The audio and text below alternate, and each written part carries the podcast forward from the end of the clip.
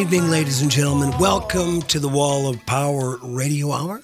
A very special shout out to all my Scorpio brothers and sisters. Wishing you happy birthday all month long. We've got one of my favorite guests on tonight, Mr. Charlie Pierce. We call these episodes with Charlie Checkpoint Charlie. He's my psychological morphine drip for all things political. He's a writer, a journalist. Uh, he writes for Esquire.com and makes frequent appearances on uh, TV shows like CNN, MSNBC, and is also uh, featured on the Stephanie Miller Show, I believe on Tuesdays, right, Charlie? Ten thirty on well, ten thirty Eastern time on Tuesday every week. Yeah, yeah absolutely. And uh, of course, we have Steph Miller on Monday through Friday on AM nine fifty from eight to eleven a.m. So we've got uh, we've got a lot to talk about. But Charlie, I know you're uh, you're very well read. You're um, a fan of the good book, and I need to ask you what kind of God takes away Jerry Jeff Walker and Billy Joe Shaver within a week of each other? That's it's. Been, I'll tell you what. 2020 is just clear cutting musicians. Yeah. I mean, it's it's. I mean, I mean, and yeah, I mean, the actuarial table says that you know this generation of musicians is going to pass, but that's a little excessive. I mean, I just I mean, I remember, you know, I I read the the the copy of the book that the guy who ran Armadillo World Headquarters sent. Mm-hmm. Eddie Wilson. And of course, those two those two guys were were stars. Yeah. Uh, in that book, so and you know the whole Austin scene was just wonderful. And it was uh, uh, from a musician that grew up in northern Minnesota who would read Rolling Stone, read the music mags, watch Austin City Limits. Austin, uh, for me, was not unlike uh, Greenwich Village, was the promised land. I mean, I couldn't wait to get down Austin, Texas. My sister lived there in 1982, and my mom and dad and I drove down for Christmas. And I will never forget. Number one, I was chasing uh, every club I'd go to, Hut's Diner and the Continental Club and Antone's. Uh, there was a young guitarist down there making a name for himself nationally, very well known in Austin by the name of Stevie Ray Vaughan. Sure. And, and, I kept missing him. Every time I'd go, the, the bouncers would all know me and goes, You just missed him. You just said it. so it was kind of kind of my holy grail to find that guy. But I went to the Continental Club on Congress, South Congress, and uh, Billy Joe Shaver was playing, and I had heard his name, and it was uh, Christmas time, so a lot of the students were gone. There was less than ten people in the club, and Billy oh, Joe nice. played with his quartet featuring his uh, son, who passed away tragically years later, Eddie Shaver, who played a Stratocaster through a Marshall amp, and was phenomenal. But I'll tell you what, uh, you know that old musician's cliche, "I'll play for." Is is hard for four people as it will for four thousand. It was true that night. I've never seen a man so on fire with a club that had as many people in the club as they had on the bandstand. Yeah, that's a, that, that that's a that's an interesting experience. Did you ever get Um, to see Billy Joe? No, no. I mean, I, I, I saw Jerry Jeff years ago, and uh, I saw Willie Nelson on Boston Common a couple times in the summer. Uh, but uh, you know that whole, you know, yeah, you know, you just he was one I missed basically. He and David Allan Coe are the two that I missed from that. I uh, So far. I opened up a show for David Allan Coe. You did? Yeah, and I spent an afternoon. He needed a, a monitor system. Now, first of all, he was uh, um, he's David Allan Coe, and then uh, the rest of us aren't. And he shows up. He was a little bit late, so I was actually uh, doing my set, and I see this big black, this twenty foot black limousine pull up. And it's David Allan Coe, and he's driving it. Oh, excellent! I like a man who drives his own limo. Oh yeah, and then we uh, so we we did the show. He couldn't have been nicer. His wife was with him. She was just a sweetheart. And the next day, he needed uh, to pick up a monitor system because he was very specific about what he needed sound wise. So uh, I took him to uh, kind of a legendary music store in Northeast Minneapolis, and this uh, music store, I'm not going to mention their name, they had kind of a reputation for a lot of their uh, equipment might have been hot. Oh, really? Well, fell off the truck, did it? so, but anyway, so you'd go in and there was no price tags on any of this stuff. So, uh, uh, so David Allan Coe uh, got into what started out to be just a conversation with the clerk behind the counter, and the guy started to jive him with the you know playing around with the numbers on this stuff, and at one point, uh, David Allan Coe before he reached over and almost grabbed the guy by the neck, he says, "Do you have any idea who I am?" And he goes, "You know, eight Grammy awards, uh, uh, appearances, blah blah blah, seventeen gold records, or whatever the hell it was." And I said, "David, I said, why don't we just leave? I think there's one other store I can get you to, but uh, I'll tell you what, you've never heard a version of Purple Rain until you've heard David Allan Coe sing it." No kidding. He, he learned it just to play it in Minneapolis. He, I saw him play it at First Avenue, which is kind of considered Prince's club. Right. And yeah. he, he dedicated it to Prince, and uh, he was actually wearing a very uh, large purple ring at the time, and he kind of held it up and said, "Prince, this is one for you." Yeah, yeah track it down. There's got to be a version on YouTube somewhere. Uh, David Allan Coe doing Purple Rain. It, it, phenomenal. Well, I mean, I you know, Christmas with Christmas with the family is one of my regular holiday spins. So good for you.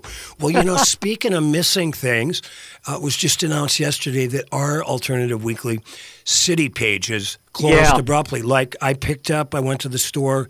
Uh, it comes out, you know, on Wednesday, so I grabbed the, the I think was going to be the last issue. And you came of age uh, writing for one of the great alternative weeklies in Boston, the Boston Phoenix. Right, and I you know I I I am proud I, I am proud to have been of that generation, uh, and you know it's it's just been, you know it just it's just been, as bad as things have been for daily newspapers. They've been just they've been worse for weekly newspapers. We've lost the Phoenix, the Village Voice, the Chicago Reader, uh, and now City Pages, which has, as I don't have to tell you, you know, was a formative newspaper for an awful lot of musicians. Oh my God! And it was, uh, you know, and there was a huge focus with City Pages. It started out it was called Sweet Potato for a few years, and it was uh, uh, really focused on the local music scene. In fact, uh, one of our first when I had my band Cats in the Stars, we got just a superb review. Uh, they used to run the reviews on the back pages of City Pages, which really put our band on the map. And as the years passed, uh, the issues got slimmer and slimmer. But, you know, it's hard to believe, Charlie, at one time, back in the 80s and in the early 90s, we had two alternative weeklies in Minneapolis. One was City Pages, and the other one was the Twin Cities Reader, where the late, great David Carr uh, cut his teeth. Right. Yeah, and of course in in Boston we had the Phoenix and the Real Paper, Yeah. which which you know which you know the Real Paper was born out of one of those wonderful alternative weekly, you know, bloodbaths in the '60s in the middle of the whole you know the, in the middle of the whole '60s thing. Now, who Uh, was that? But in fact, I had in fact one of my- one of the worst assignments of my life. I had to go and cover the folding of the real paper for the Phoenix. It folded oh, out of nowhere on a Friday afternoon when we usually had our staff meeting that you know most of the people were really buzzed for because we all went out. Friday was after we put the paper after we put the paper out, so everybody went out to lunch and had three hour lunches. Yeah. And then then we'd have the staff meeting where nothing got done. Sure. Uh, but I got called out of that. Me and a, a guy named Michael Matza, who who writes in Philadelphia now, uh, and we had to go over to Cambridge and, and cover the uh, the demise of the real paper. Oh, that's and these were not happy people. I mean, this was not a this was not a peaceful rivalry. This was uh, this was a real you know, like I said, it was it was a bitter split that never got any better. And what, a guy I, I later became friends with threw a tape dispenser at my head when I walked in the door. And finally, the the then editor of of the real paper, a guy named Mark Zanger, the guy who's the model uh, for the character Megaphone Mark in Doonesbury, Really? The rivalry. Yeah, he took us over to the famous Plough and Stars on Mass Ave in Cambridge, Van Morrison's old hangout, Wow. uh, the Irish bar. And he- gradually, people came filtering in. We did our interviews and went back to the uh, went back to the Phoenix and filed the story. But that was tough. I mean, because you know all the ad. It was it was funny. We we were in the staff meeting and there was this im- immense cheer went up from the advertising department. And the rest of us were heartbroken because we all Yeah, we all knew people who worked there Sure. And you know, like we to- were all you know essentially working the same beat, Yeah. and and we weren't happy about it. And you know, it was there was a real split. There was a real split there within the Phoenix. But that was a tough story. I'll tell you, that was a tough story to go cover. Oh, I, And I- it was Michael. It was Michael Matza, uh, who I said is you know wrote for the Philadelphia Inquirer uh, and I uh, for you know we just got picked out of the staff meeting. I don't know if we were the two most sober guys there or what. But speaking of sober or not, I uh, I di- I sat in one night at the Plough and Star.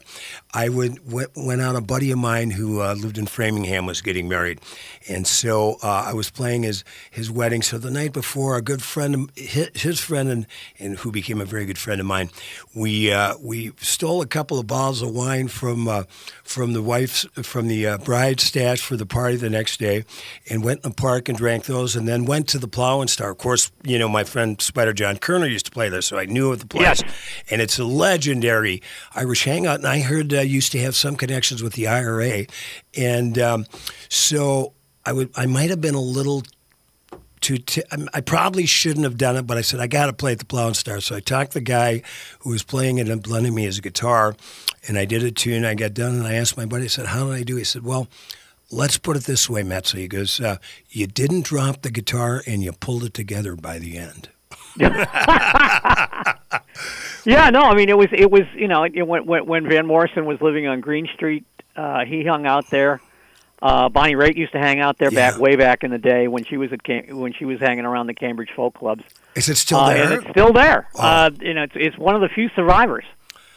Wonderful spot. We've got That uh, and the and the the the Cantab, which is down the street, which w- has a bluegrass uh, session every week and has you and- know and there was little Joe Turner, little not little Joe Turner, little Joe. What was his name? The guy who did Salt Peanuts, uh, little Joe Turner. yeah. Yeah, he used to play there every weekend.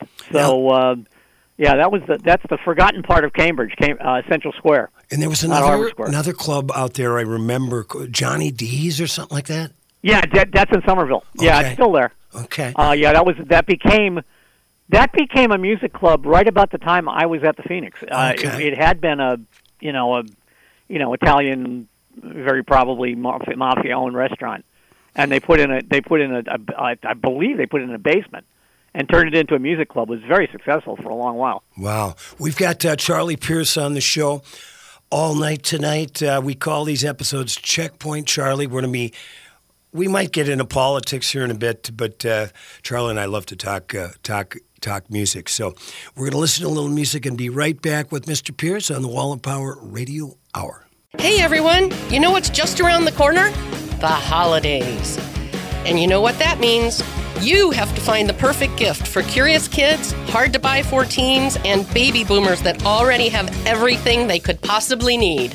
Would you believe there's one gift that will delight all three? Yep, music lessons at School of Rock. Lessons in guitar, bass, drums, keys, or vocals make a fantastic holiday gift. Lessons are available in person or online, so you can even give the gift of music to the out of towners on your shopping list. For AM 950 listeners, we're giving a fifth lesson free for every four lessons you buy. Just mention you heard us on AM 950. And if you would like to learn an instrument, give us a call. Your first lesson's on us. Yes, I mean totally free, no strings attached. Check us out at edenprairie.schoolofrock.com or click on the link on am950radio.com.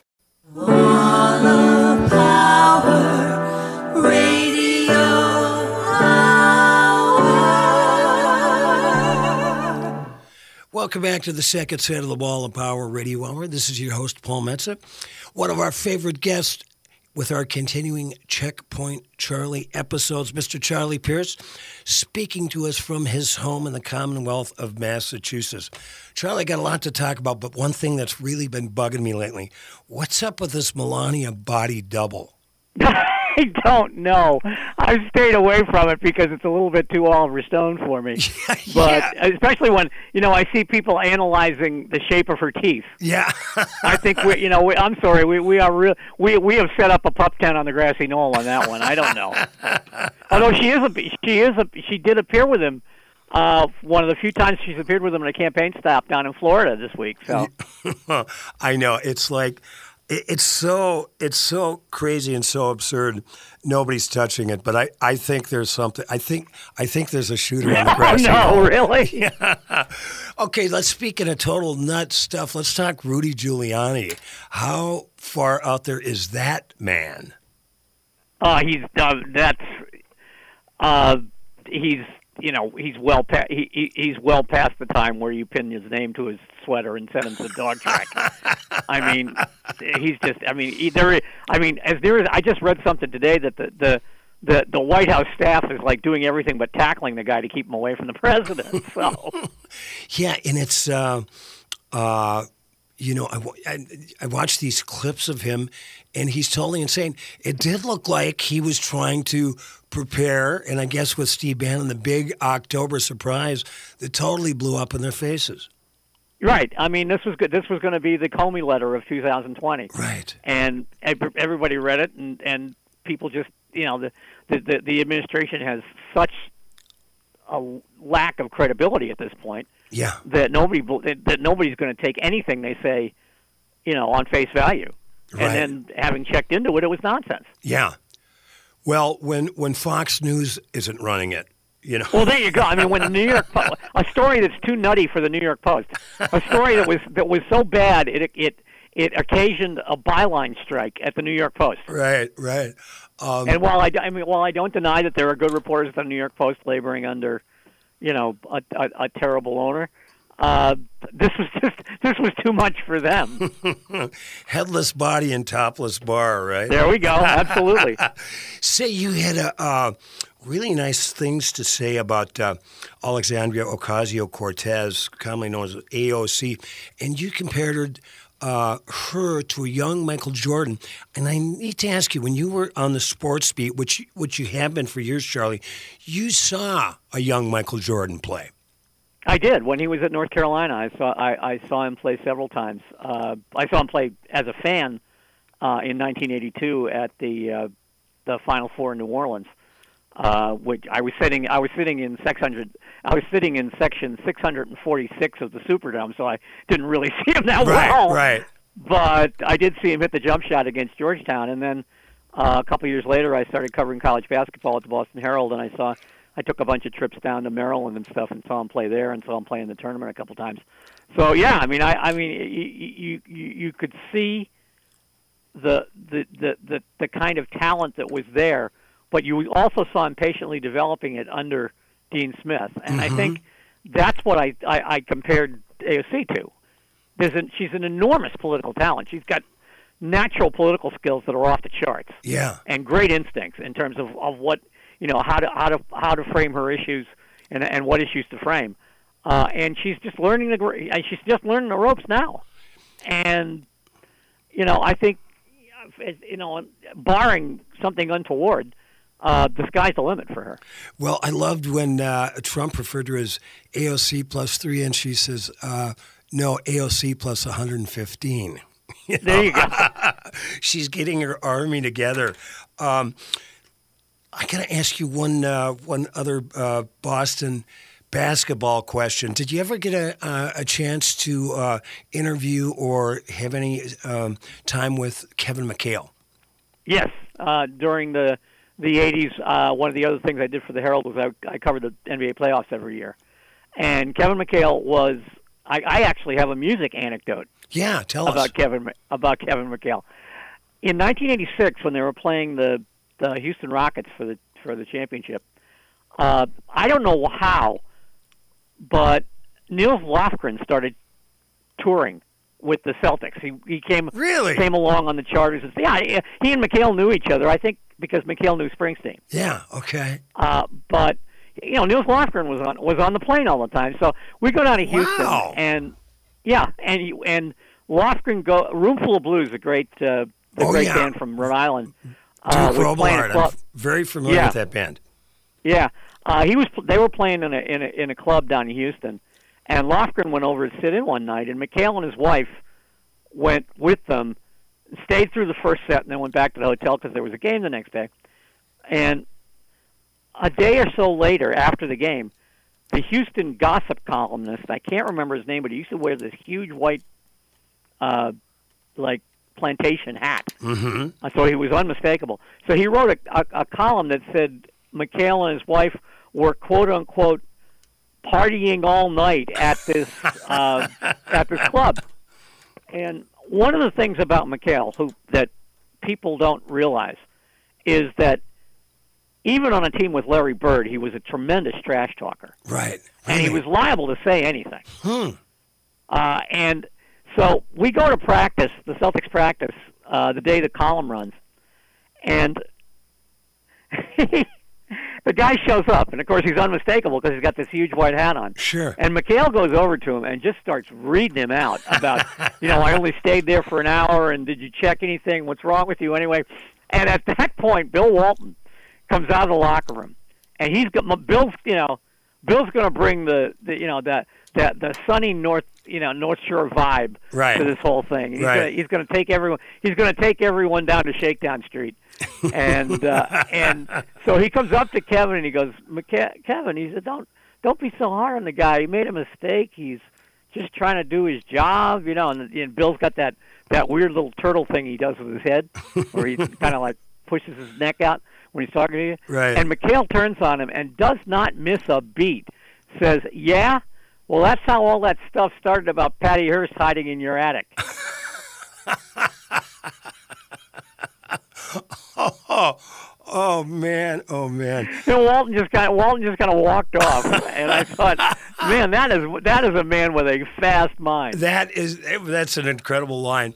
Well, it's that. Uh, and and a true a true son of the Iron Range. yeah, absolutely. Well, you know the the rumor is that when when Dylan uh, Dylan visits. Uh, uh, the home country that he stays at uh, McHale's place out on Side Lake. Now that's a rumor. Don't don't go hanging out at uh, find McHale's cabin and do that. But uh, but they're buddies, of course. You know, Yep, to the hippest. Uh, two, the, the two most famous people from Hibbing. yeah. Although let's not forget uh, Vincent Bugliosi.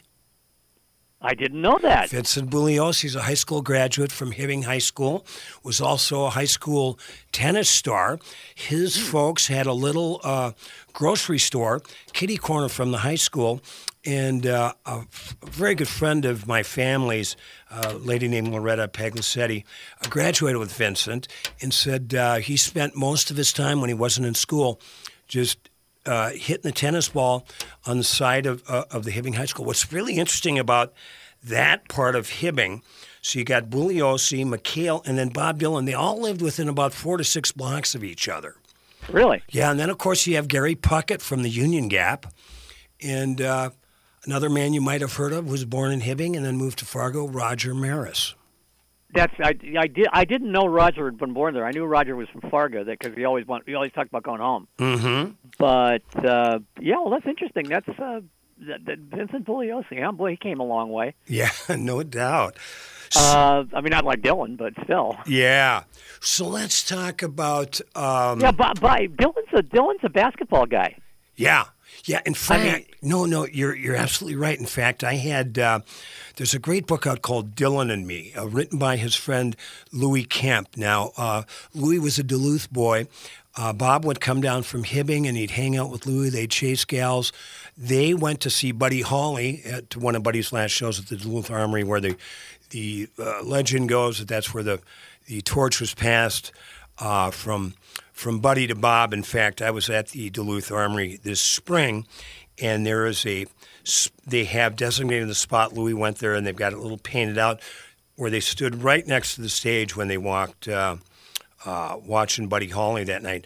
But I was taught I had. Uh, when Louis Kemp put out his, his book, Dylan and Me, I had him on my television show.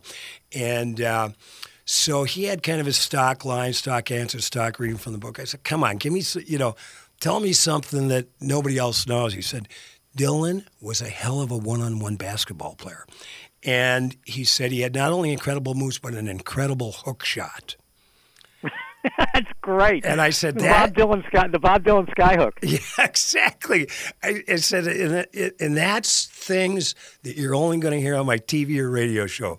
No, I mean that that in his in his in Chronicles in the in the memoir he he has a whole section on how much he admired Pete Maravich. yeah, You Pistol know, he, ta- he talks about hearing the, the news of Pete Maravich's death on the uh, on the radio in New Orleans while he was in New Orleans. and also, you know, Dylan's a huge boxing fan.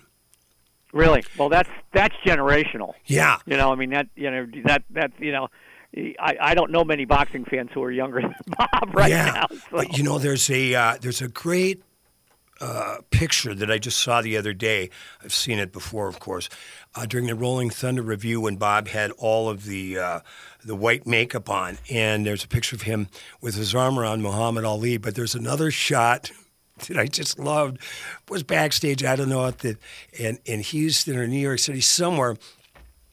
And there's Bob Dylan sitting in his stage get up, and there's Muhammad Ali a couple of feet away, chomping on a huge uh, chicken leg. it's like here's two legends just feeling really comfortable in each other's company. Oh man, okay.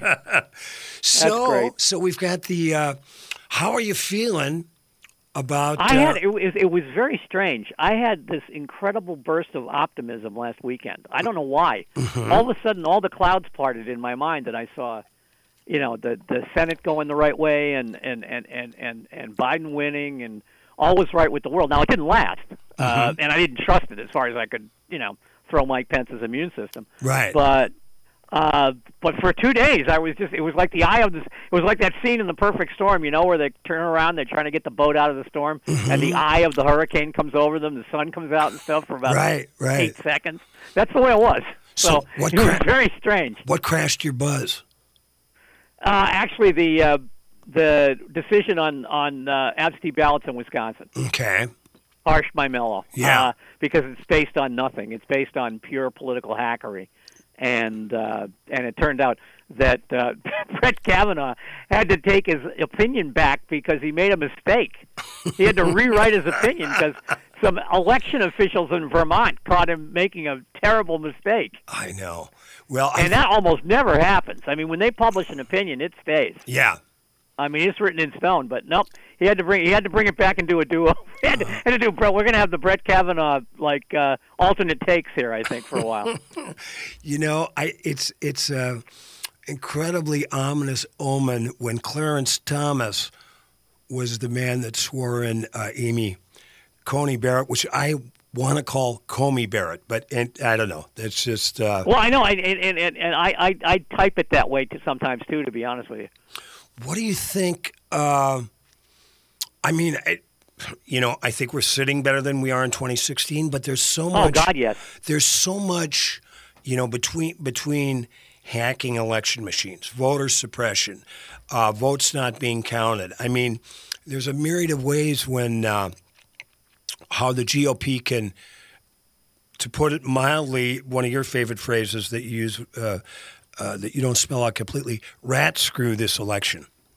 Yeah, I mean, there's there, there, there and, and I think you know the uh, I think the period between election night and inauguration day, uh, if the election goes against the incumbent, is going to be unprecedented in American history. I think it's going to be dreadful. uh, I think between them trying to grab all they can before they get run out of town and and whatever they try to do to to to you know sleaze their way back into power, it's just going to be. And you know, I'm sorry, Paul, but there are too many people with guns walking around right now I don't like that at all.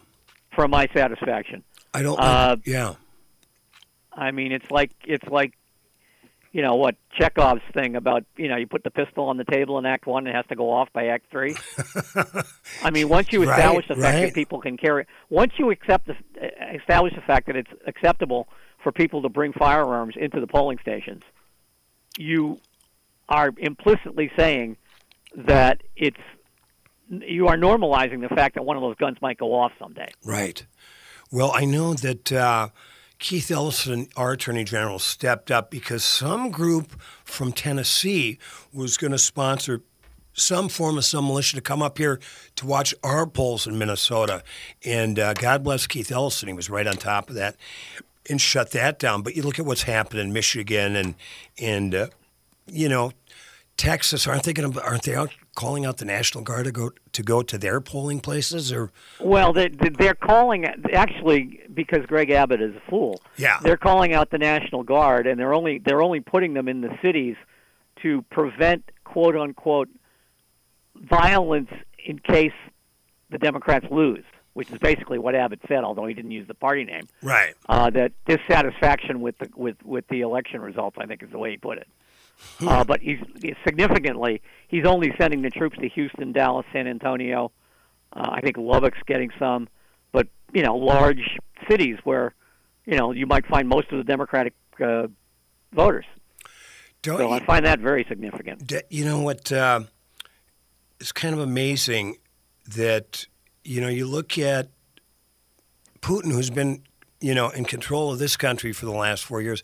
He's got just about everything he's wanted out of Donald Trump. McConnell's got just about he's wanted uh, out uh, of Donald Trump with with. Uh, uh, with all the judges and now the latest Supreme Court justice, well, three of them, as a matter of fact, and you almost get the feeling on one hand it's, it's just like well if biden does win they got absolutely as much out of trump as they needed it you know they might have been able to squeeze a little more uh, blood out of the turnip but they got their money's worth Oh yeah, and, and you're starting you're starting to see now. You're starting to see them try to reconstitute their careers. yeah Uh, you know, you're seeing you know Ted Cruz saying that the Hunter Biden stuff won't move a single vote. Now he's right, it won't.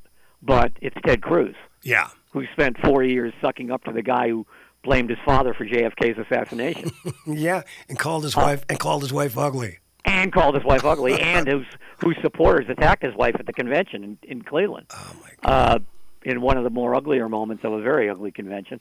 Uh, and you know, but now you're seeing him. You know, you know, some of these people want political careers after having sold their souls to this guy. what And I think you're right. I think I think the latest the latest pronouncements from the Kremlin indicate that you know Putin's gotten what he wants. Yeah.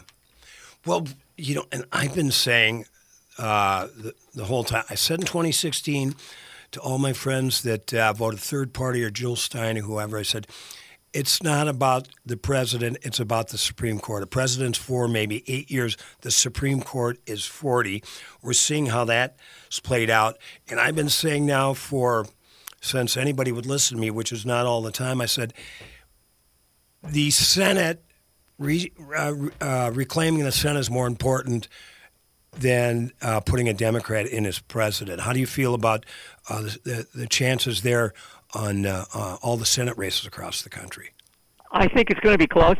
I think you know if if if I if, were I a betting man, I would say that like MJ Hegar probably isn't going to make it in Texas.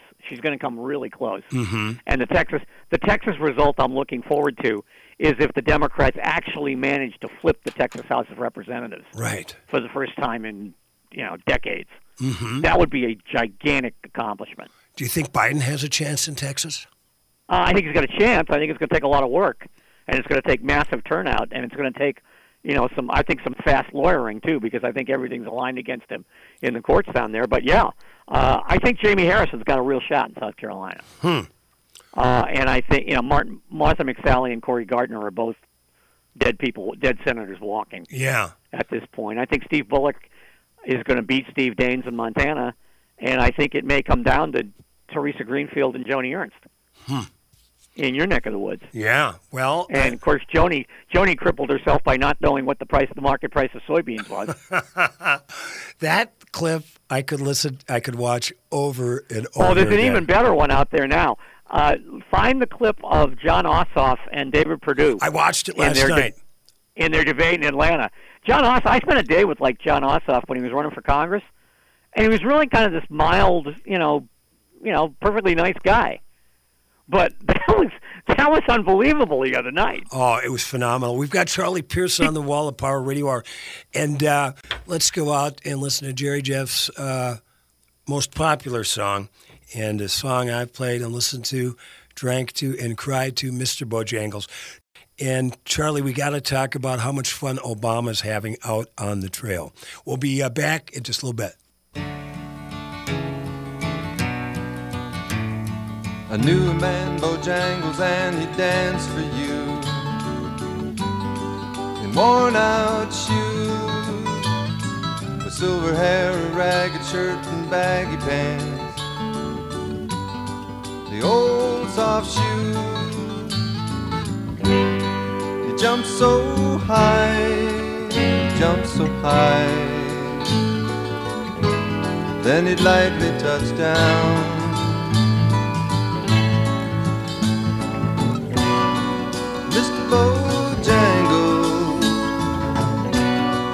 Mr. Mr. Dance. I met him in a cell in New Orleans. I was down and out. He looked me to be the eyes of age. Everyone, you know what's just around the corner? The holidays. And you know what that means? You have to find the perfect gift for curious kids, hard to buy for teens, and baby boomers that already have everything they could possibly need. Would you believe there's one gift that will delight all three? Yep, music lessons at School of Rock. Lessons in guitar, bass, drums, keys, or vocals make a fantastic holiday gift. Lessons are available in person or online, so you can even give the gift of music to the out of towners on your shopping list. For AM 950 listeners, we're giving a fifth lesson free for every four lessons you buy. Just mention you heard us on AM 950.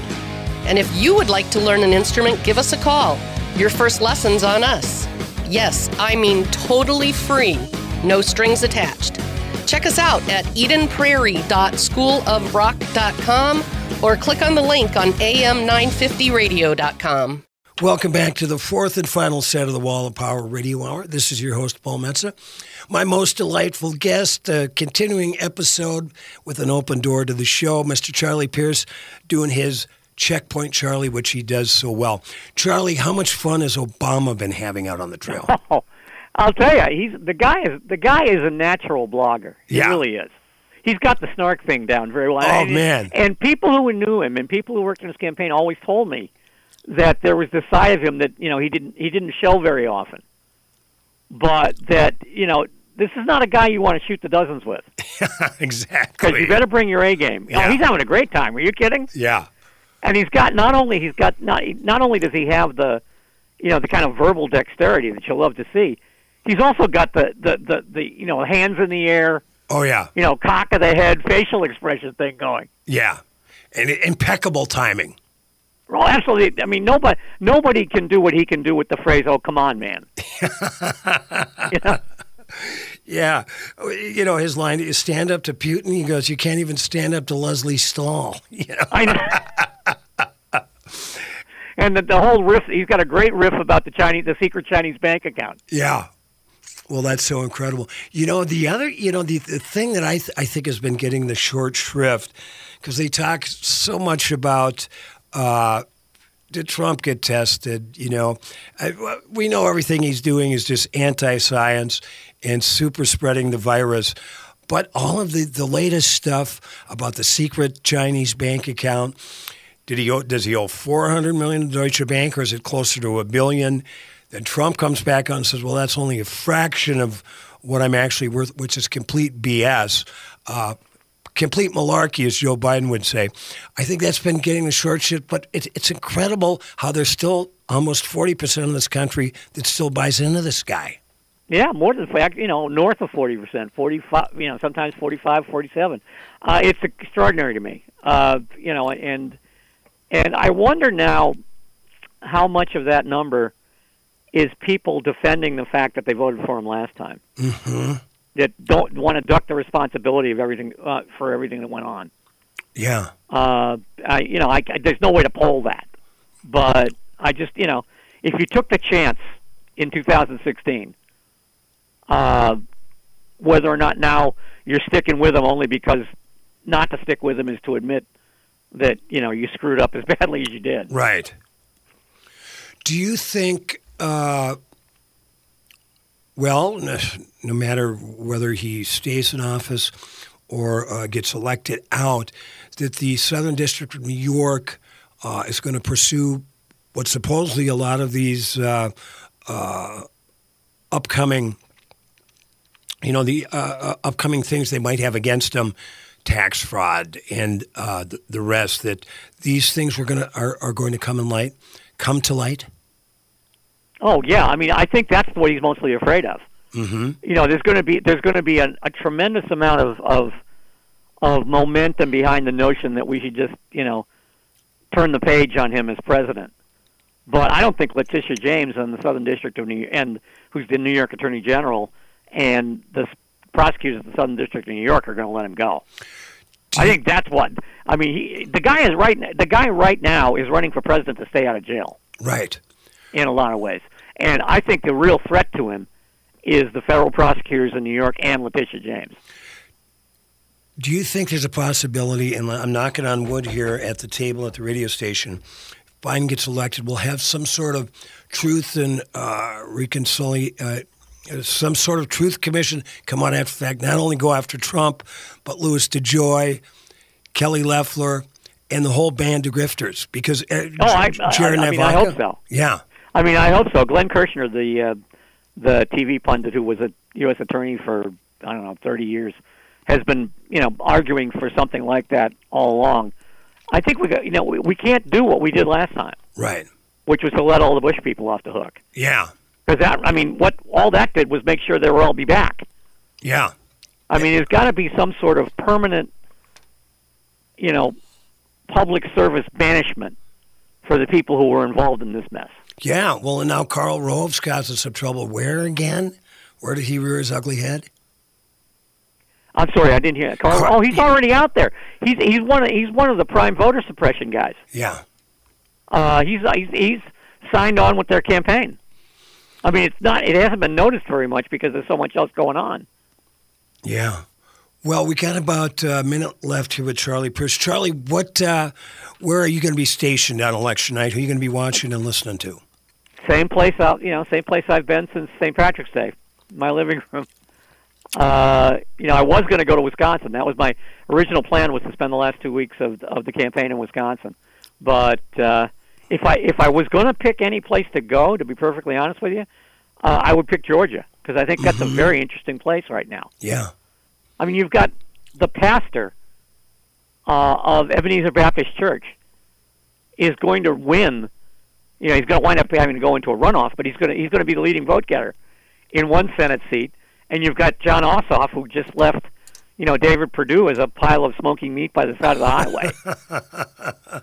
uh, plus, you've got Biden with a real shot down there. Yeah. So that to me is the most intriguing electorate in the country. Well, I um, I look forward to it. I'm I'm feeling better than I than oh, I and have Joe been. Biden's coming to St. Paul, by the way. Now he just announced it. I just got just came over my Twitter. Oh, really? I will. I will. Uh, yeah, we're we're taping this on Thursday, so folks will know. But he's yeah, he's going to have a little drive-in uh, thing in St. Paul. I might have to make that. Charlie Pierce, thank you so much. Uh, you uh, you kept me on the ledge. You didn't drag me off the ledge, so I appreciate that. And uh, well, we will have to check in uh, a few weeks after the election and see uh, how things are sitting, and hopefully things uh, the Lord will step in and do the right thing if the Lord's willing, the creek don't rise, and you know, let's not lose any more musicians for a while, okay? Yeah, I hear you. As a matter of fact, Charlie Pierce, thank you so much, man. We'll see you on the other side. Okay, Paul. Be well. All right. Bye bye. And now this is the late great Billy Joe Shaver doing his song "Fast Train to Georgia."